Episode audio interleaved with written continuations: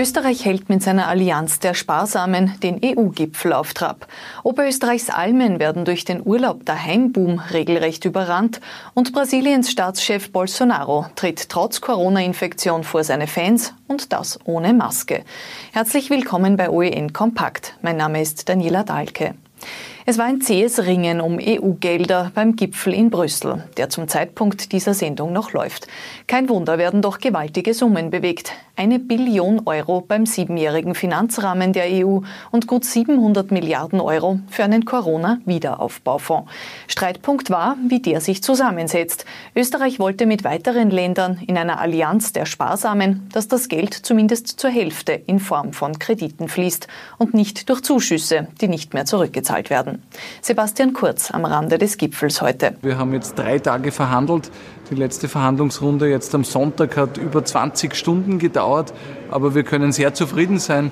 Es ist uns gelungen, dass der Gesamtbetrag deutlich reduziert wurde. In einer Europäischen Union mit 27 Mitgliedstaaten, da macht sich oftmals Deutschland mit Frankreich etwas aus und alle anderen müssen es abnicken. Wenn man eine Gruppe bildet und mit dieser Gruppe für gemeinsame Interessen kämpft, dann kann man sehr viel durchsetzen. Um einen Kompromiss, wie viel Geld in Zuschüsse und wie viel in Kredite fließt, ist bis zuletzt verhandelt worden. Gelästert wird auch auf allerhöchster politischer Ebene. So habe sich Frankreichs Präsident Emmanuel Macron beim Gipfel über Bundeskanzler Kurz ausgelassen. Als der zum Telefonieren den Raum verlassen hat, habe Macron im Sitzungssaal gemeint, seht ihr, es ist ihm egal. Er hört den anderen nicht zu. Er kümmert sich um seine Presse und basta, zitiert ihn die Zeitung Politico. Macron habe Kurz dabei für seine Haltung bei der Aufteilung der Hilfsgelder kritisiert. Wieder verschieben musste die Regierung die Entscheidung zu einer österreichweiten Maskenpflicht. Weil Bundeskanzler Kurz beim EU-Gipfel in Brüssel aufgehalten wurde, soll sie erst morgen verkündet werden. Aufgrund steigender Infektionszahlen werden Lockerungen wohl zurückgenommen werden. Bisher ist das bei der Maskenpflicht nur durch Sonderregelungen passiert, punktuell in einzelnen Städten und Gemeinden sowie in ganz Oberösterreich. Die Landesregierung in Linz empfiehlt dem Bund heute auch das oberösterreichische Modell bundesweit zu übernehmen und da rasch zu entscheiden. Zum ersten Mal seit fast zwei Monaten ist in Österreich die Zahl der Spitalspatienten mit dem Coronavirus wieder auf über 100 angestiegen. 16 von ihnen müssen derzeit auf Intensivstationen betreut werden. Von Sonntag auf Montag hat es 88 Neuinfektionen gegeben, 32 davon in Oberösterreich. Während des Lockdowns ab Mitte März hat sich die Luftqualität im oberösterreichischen Zentralraum massiv verbessert. Und das laut Umweltressort selbst beim Linzer Römerbergtunnel, wo die Belastung seit Jahren am höchsten ist. Weil in den vergangenen Monaten weniger Verkehr war, dürfte die Messstelle dort erstmals seit 2010 wieder unter den vorgegebenen EU-Grenzwert bei Stickoxid kommen. Ebenfalls gesunken sind die Schadstoffwerte an der Messstelle Enz-Christein an der A1. Entsprechend ist auch der Lufthunderter dort viel seltener aktiviert worden. Umweltlandesrat Stefan Kaineder sieht in den Messwerten den Auftrag, den Straßenverkehr deutlich zu reduzieren. Es sind nicht nur Lehren wie diese, die Kaneda aus der Corona-Krise zieht. Er war als Landessprecher der Grünen heute der erste Landesparteichef in der Reihe der OÖN-Sommerinterviews.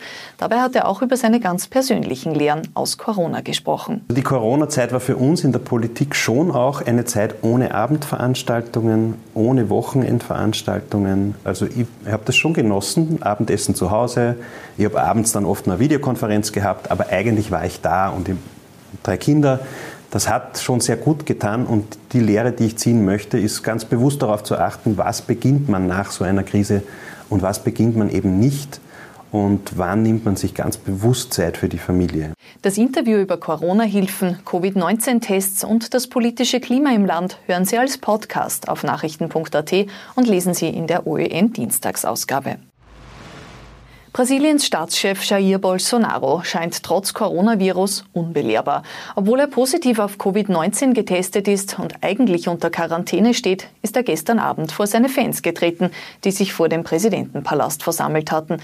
Dem noch nicht genug hat Bolsonaro dabei auch noch seine Maske abgenommen, als er mit seinen Anhängern gesprochen hat. Bolsonaro war wegen seines Umgangs mit der Pandemie schon zuvor massiv in der Kritik.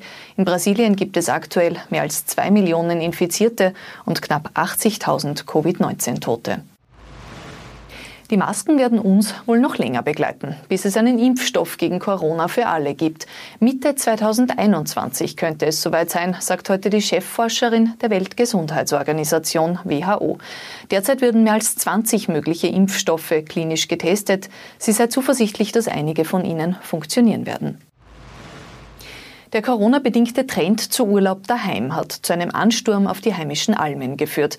Auf den Bergen sind um ein Vielfaches mehr Wanderer unterwegs, die teilweise nicht auf den markierten Wegen bleiben, ärgert sich heute die Landwirtschaftskammer. Denn dadurch treffen sie auch häufiger auf Weidevieh. Damit es zu keinen Zwischenfällen kommt, werden auf 182 Almen in Oberösterreich jetzt 200 Tafeln mit Verhaltensregeln montiert. Finanziert werden sie vom Oberösterreich Tourismus. Sie enthalten die zehn wichtigsten Regeln auf der Alm. Und eine Begegnung der anderen Art hatten Gäste eines Hotels in Hermagor in Kärnten. In der Nacht hat sich ein Fuchs über eine geöffnete Balkontür in ein Zimmer geschlichen und einen schlafenden Mann in den Fuß gebissen. Als der ihn verjagt hat, ist er noch in ein anderes Zimmer gelaufen und hat dort noch einen Zehnjährigen in den Ellbogen gebissen, ehe er endgültig verjagt werden konnte. Soweit die wichtigsten Meldungen vom Tag. Wir sind morgen wieder mit aktuellen Informationen kompakt zusammengefasst für Sie da.